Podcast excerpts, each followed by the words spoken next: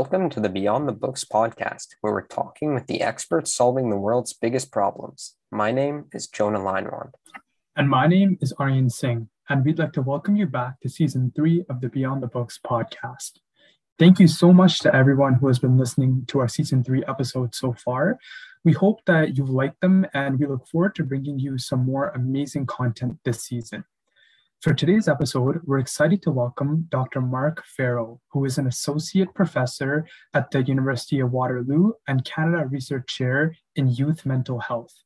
Thank you so much for taking some time out of your extremely busy schedule to join us today, Dr. Ferro. We heard that you actually play hockey. So, have you had the chance to play in any indoor rinks lately? Actually, yeah. Uh, we started a group of us um, playing again up in uh, St. Jacobs uh, earlier this month. That's awesome. And have you uh, watched any hockey, or is it just something you like to play? I, I enjoy playing. I enjoy I enjoy watching, but I, I will say as I've gotten older, I've kind of become more focused on playoff hockey rather than going the whole length of the season. Um, but playing uh, shinny with uh, some peers is always good good fun on a Friday afternoon. Are you a Toronto Maple Leafs fan? I am not. Um, I am a Habs fan through and through. Amazing. Welcome to the podcast. Glad to have you. Yeah. I, I knew there would be a connection right away. Yeah. yeah. It's great. Yeah. We're recording now for anyone listening on the first Habs game of the season, and they currently up one nothing on the Toronto Maple Leafs. So that's nice. Excellent. Awesome. Okay. Well, Dr. Ferro, thanks again for joining us. Um, for anyone listening who may not know, Dr. Ferro, uh, your research is in youth mental health and specifically focusing on child multimorbidity. So, would you mind maybe walking us through uh, what your research is and what child multimorbidity means? Sure. I'll, I'll start by addressing your, your second question first. Multimorbidity um, actually has a, a, very broad definition. And essentially, it means uh, the co occurrence of two or more conditions uh, in an individual. Um, where my work comes in specifically tackles um, a specific focus of multimorbidity, and that is the co occurrence of a physical and a mental health problem in a person, specifically children and, and young people. So, whereas some researchers are interested in multimorbidity more generally, on the physical side of, uh, of health, um, they might focus on asthma, diabetes, and epilepsy all in, in one individual. My particular work focuses on the, the intersection of, of physical and, and mental health in children and young people. And the majority of my work is, is tackling that phenomenon in terms of the, the social and the, the biological uh, mechanisms that lead to the onset of physical mental multimorbidity in children and young people. So inherently, uh, my work does take a, a multi-level approach to understanding the problem. Uh, both types of conditions uh, can be uh, biologic in nature. They do have social determinants, um, as well as um, broader level uh, system uh, impacts uh, on individuals and, and families, of course. Um, I'm also very much interested in the outcomes associated with uh, children who have multimorbidity, outcomes that are psychosocial in nature, particularly quality of life. Yeah, multimorbidity is definitely a really interesting research field that you don't hear too much about. And for certain chronic illnesses, the development of uh, mental health issues is somewhat understandable, but for others, it gets a lot more difficult to understand. So, would you say that for children with the same chronic illness, uh, would they have the same risk of developing mental health issues, or would this risk vary? Oh, it's a great question typically what we see in children and young people and when i say children and young people really using um, a very broad age range you know as long young as two years of age all the way up to 25 uh, emerging adults. And individuals uh, who have physical health problems such as asthma or epilepsy are inherently at increased risk for developing uh, mental health problems whether it be uh, um, anxiety, depression, ADHD. But what we are learning is um, differences across physical conditions. So, comparing individuals who have asthma to diabetes to epilepsy, the risk for mental illness across physical health problems is um, quite negligible with respect to their differences. They all have increased risk relative to individuals who don't have physical health problems. But when we compare across physical illnesses, differences are, are very small, uh, almost negligible. And one of the biggest chronic illnesses that we've seen, or at least I've seen in my lifetime, uh, obviously is the COVID 19 pandemic. Um, I'm curious, how have you seen trends develop uh, with regards to the multimorbidity of, of COVID 19 in youth and their men- mental health? Yeah, you know, COVID 19, um, it, it's an interesting natural experiment for all intents and purposes, uh, given that it, it's affecting everyone to different degrees, of course. But uh, what we are seeing in, in children and young people is increased levels of psychological distress, um, very broadly, uh, psychopathology related to anxiety, depression, uh, loneliness, um, uh, loss of hope.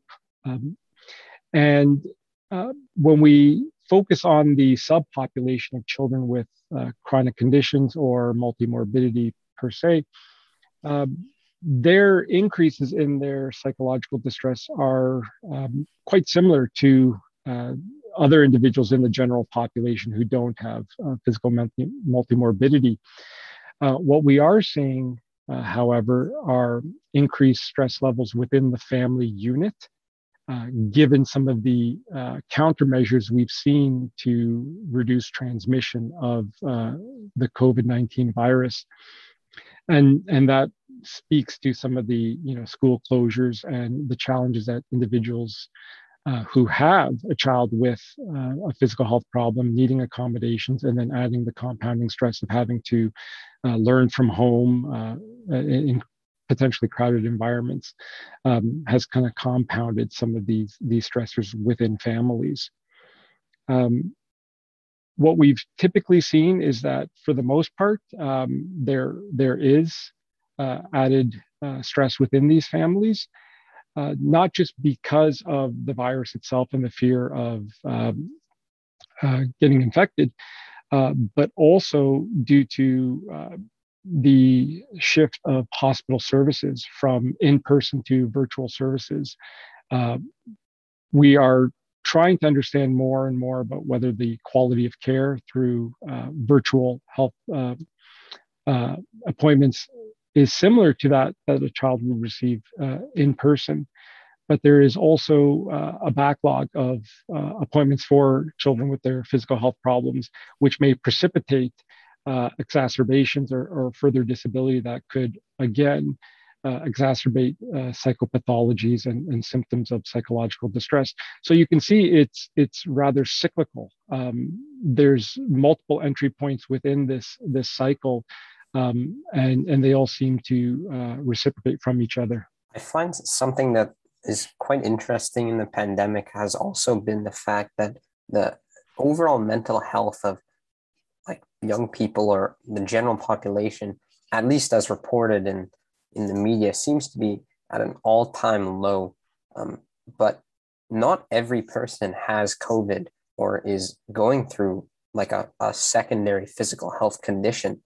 And yet, of course, the COVID pandemic and, like you mentioned, all the other kind of uh, circumstances that we've put in place to prevent transmission are negatively impacting certain people's mental health how do you account for something like that when discussing multimorbidity if the COVID pandemic may be a contributing factor on its own aside from the, the physical harms presented by COVID? Uh, that's a question, uh, Jonah. It, it's it's difficult to untangle um, its effects because the the pandemic that we are experiencing now in the fourth wave is so pervasive, as you alluded to. Um, to to get a sense of, of what we're seeing in our, our cohort of children with multimorbidity is some unique associations in that children who suggest or who would report um, less physical uh, or functional impairment are actually reporting the greatest um, psychological distress from prior to the pandemic to during the pandemic. And that would seem counterintuitive that if they are uh, better functioning in terms of their mobility and, and social participation, you would expect that, you know, they would have at least some sort of buffering effect against the, the negative sequelae of uh, the pandemic. But if we if we think of it, if we add a different lens to to that, these are children who, uh, despite having challenges of multimorbidity, are in a health state that uh, normally would allow them to interact with peers, attend school regularly, uh, get to the park, play organized sports. Uh, and suddenly the pandemic is taking that away. There's, there's a greater sense of loss um, for those individuals uh, compared to others who might have uh, lower a functional uh, or higher functional impairment who for the most part would have been unable to participate in those activities because of their challenges um, while the covid-19 pandemic is is obviously a, a big stressor uh, there's a relatively uh, lower sense of loss and so we, are starting to see some of these counterintuitive uh, associations within this population and your research focuses primarily on multimorbidity in children, but is it also prevalent in older populations, or does the prevalence change because of, I guess, the age or the maturity factor? No, the the, the prevalence does change. Um, typically, uh, early work in uh, understanding multimorbidity in its broadest sense uh, was typically the research was typically done in older populations. Uh, as as we age, we we tend to accumulate more and more chronic conditions. Um, but what we're starting to see is many of these conditions are starting earlier and earlier in life, and so really the the idea of childhood multimorbidity in its broadest sense is uh, still in its infancy and the the specific focus I have on physical mental multimorbidity is an even smaller niche uh, type of area. And so we're, we're learning new things, um, you know, almost weekly with regards to untangling the, the physical and, and mental health um, challenges these, these children face. And, and why it's so important to, to study them so early is to put these these children and their families on the best possible trajectory early in life so that by the time they reach uh, middle adulthood and even late adulthood um, they they wouldn't have experienced some of the negative consequences of having uh, multiple multiple conditions or multimorbidity so early in life. Okay and what kinds of treatments are actually used today to help individuals who are actually suffering from, from mental health issues associated with a chronic illness that they have? Uh, for children, um, the, the treatment of mental health problems um, is, is difficult because there are so many uh, facets of the illness. Um, a child um, exists within a, a, family unit, however that, that unit is is defined. And so it's not just the child who is experiencing uh, mental health problems, it, it's typically the family unit as well. And so, uh, ideally, with whatever uh, intervention or treatment um, that is provided to the child, it's typically family centered. And that's probably a little bit different than what we see in uh, adult mental health care, where uh, an individual is treated uh, as a person individually to promote the best possible health outcomes for them. But for children, um, we are also considering the fact that there are parents or guardians who are involved in the child's care, helping to manage their physical and mental health problems. And siblings, too, could be involved as well. Uh, we're learning more and more about the, the effects of uh, siblings who have uh, brothers or sisters with multimorbidity and, and the health outcomes they experience. Um, what, what makes uh, pharmacological treatment uh, for children with multimorbidity uh, a bit challenging is potential for contraindications with medications they may be taking for their uh, physical health challenges. Can you just uh, explain for anyone who doesn't know what, what does pharmacological intervention usually mean? Um, we're, we're, talking about uh, medical treatment that involves uh, prescription medicine. Great, thank you very serious topic, and I'd like to actually pivot now um, maybe try and move a bit more uh, out bright outlook, let's say. Um, I'm curious with all of the uh, negative impacts that COVID has had on mental health. Uh, have you noticed in your research any positive trends during the COVID pandemic where you've actually seen uh, something useful come out of uh, the pandemic and out of remote school? With our study specifically in our cohort of children and families, uh, we, we did actually, in addition to conducting uh, quantitative survey work, we, we did do some qualitative interviews uh, with uh, the children and, and one of their parents.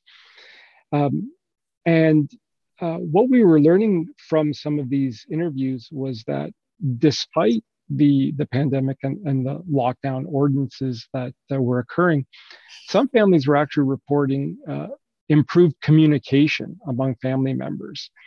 And for us and our team, that was quite interesting because communication is really focal to the notion of family centered care, whether it's communication between uh, parents and the children or the parents and uh, healthcare providers. Um, and so, notions of or measures of family functioning, how well a family is communicating and working together, uh, was actually going up for uh, a large proportion of our families uh, only because they needed to work so much harder um, to be able to adapt positively to um, essentially being stuck at home. Um, there, there were of course families who who struggled a lot more, um, but we were we were pleasantly surprised to see how many were actually reporting positive outcomes, um, opportunities to spend more time as a family, uh, parents reporting more engagement with their their children and their schoolwork and understanding the amount of work that you know a student in, in grade five or six actually needs to complete uh, compared to when they were in grade five or six. So um, that, that was definitely a, a positive uh, some families also reported uh, being very uh, amenable to the virtual or telehealth care that they were receiving from their uh, pediatric specialist.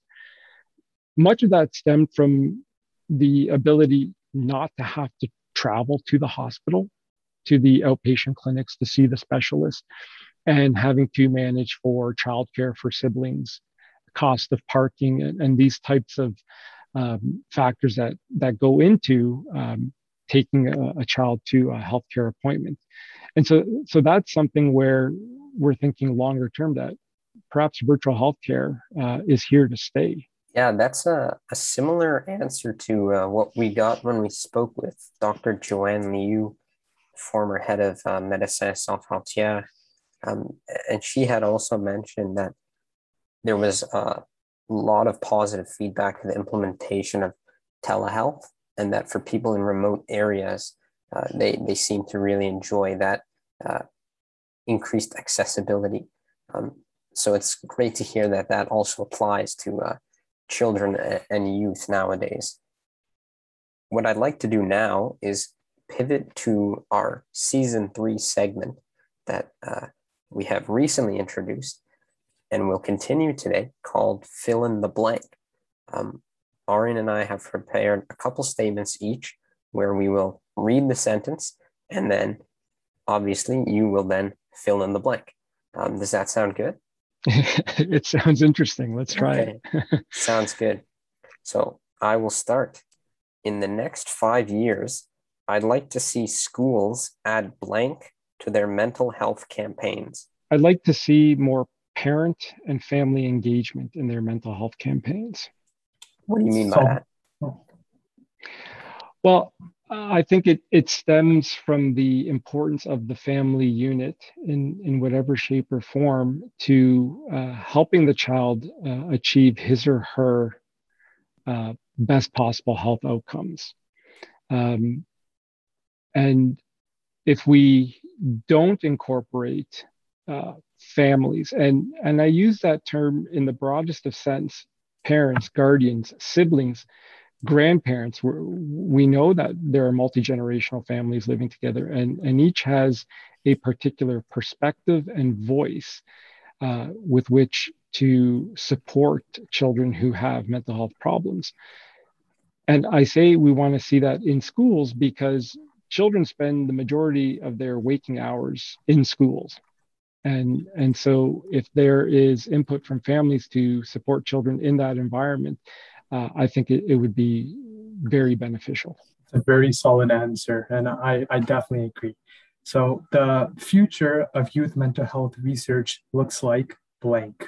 It looks like the study of the intersection between biological um, mechanisms as well as psychosocial mechanisms um, leading to the onset of mental illness in children and young people.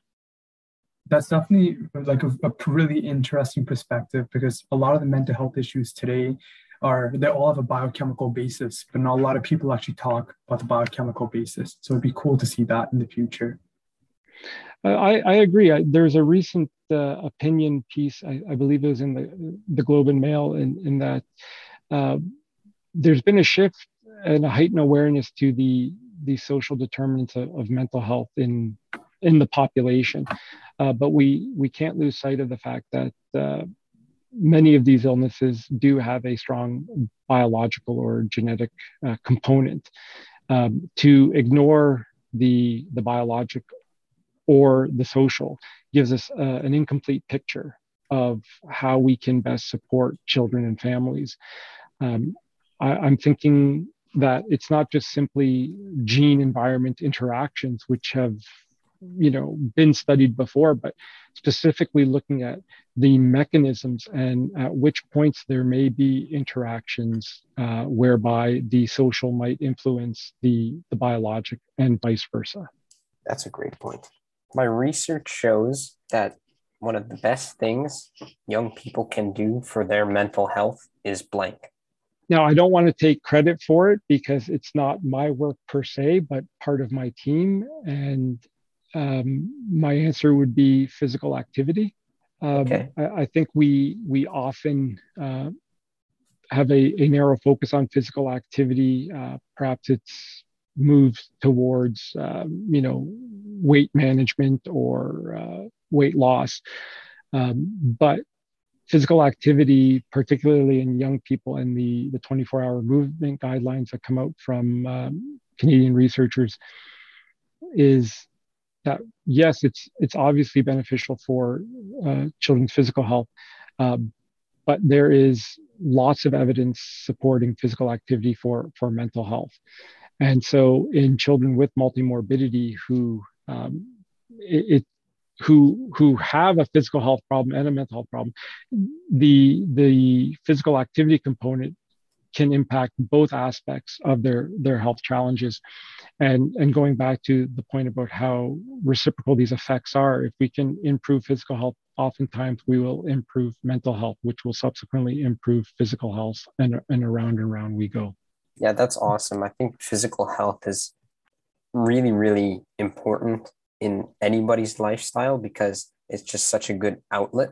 Um, like I know for me personally, I find anytime I can get outside and just even uh, even if it's just a walk, it's such a nice uh, departure from kind of the day to day, and it's a really nice way to uh, have some time to reflect. And I find it's it's great for my mental health as well. Uh, absolutely. Um, you know, there's a, a time and a purpose for moderate to vigorous physical activity and some that's uh, low or moderate whereby you know going for a walk at 2.30 in the afternoon just to clear your head and, and recharge and refresh is is fantastic. I, I do that with uh, my my graduate students. We we try to make it daily to, to do a ring road walk let's say. Um, and then there's the the Friday afternoon hockey that uh, gets a, a, good sweat in, and yeah, it, uh, it it's amazing what it does for um, recharging one's uh, emotional self. Definitely couldn't agree more. So, uh, one common misconception about youth mental health is blank. Oh, that's a that's a good one. a common misconception. Um, I, I think it's not just for for youth mental health, but I think it's for anyone that it it's something temporary that you'll you'll just get over it. Um, and and that's not the case. It's it's akin to saying to someone uh, with asthma uh, you'll just get over it. Keep running. It'll go away. No um, these are these are real health problems. These are uh, treatable health problems. Uh, but importantly they are chronic. Um, individuals can lead very full lives, uh, happy lives with mental health problems if if managed appropriately, and they wax and they wane with their their symptomatology over time. Um, but oftentimes they are not temporary. Uh, one may not grow out of it. Um, uh, to use something more colloquial, um, I would say that's probably the biggest misconception. Awesome. Well, thank you for clearing that up. Uh, Dr. Ferro, thank you so much for joining us today. Everyone listening, we appreciate your time. Uh, for Beyond the Books, my name is Jonah Linewand.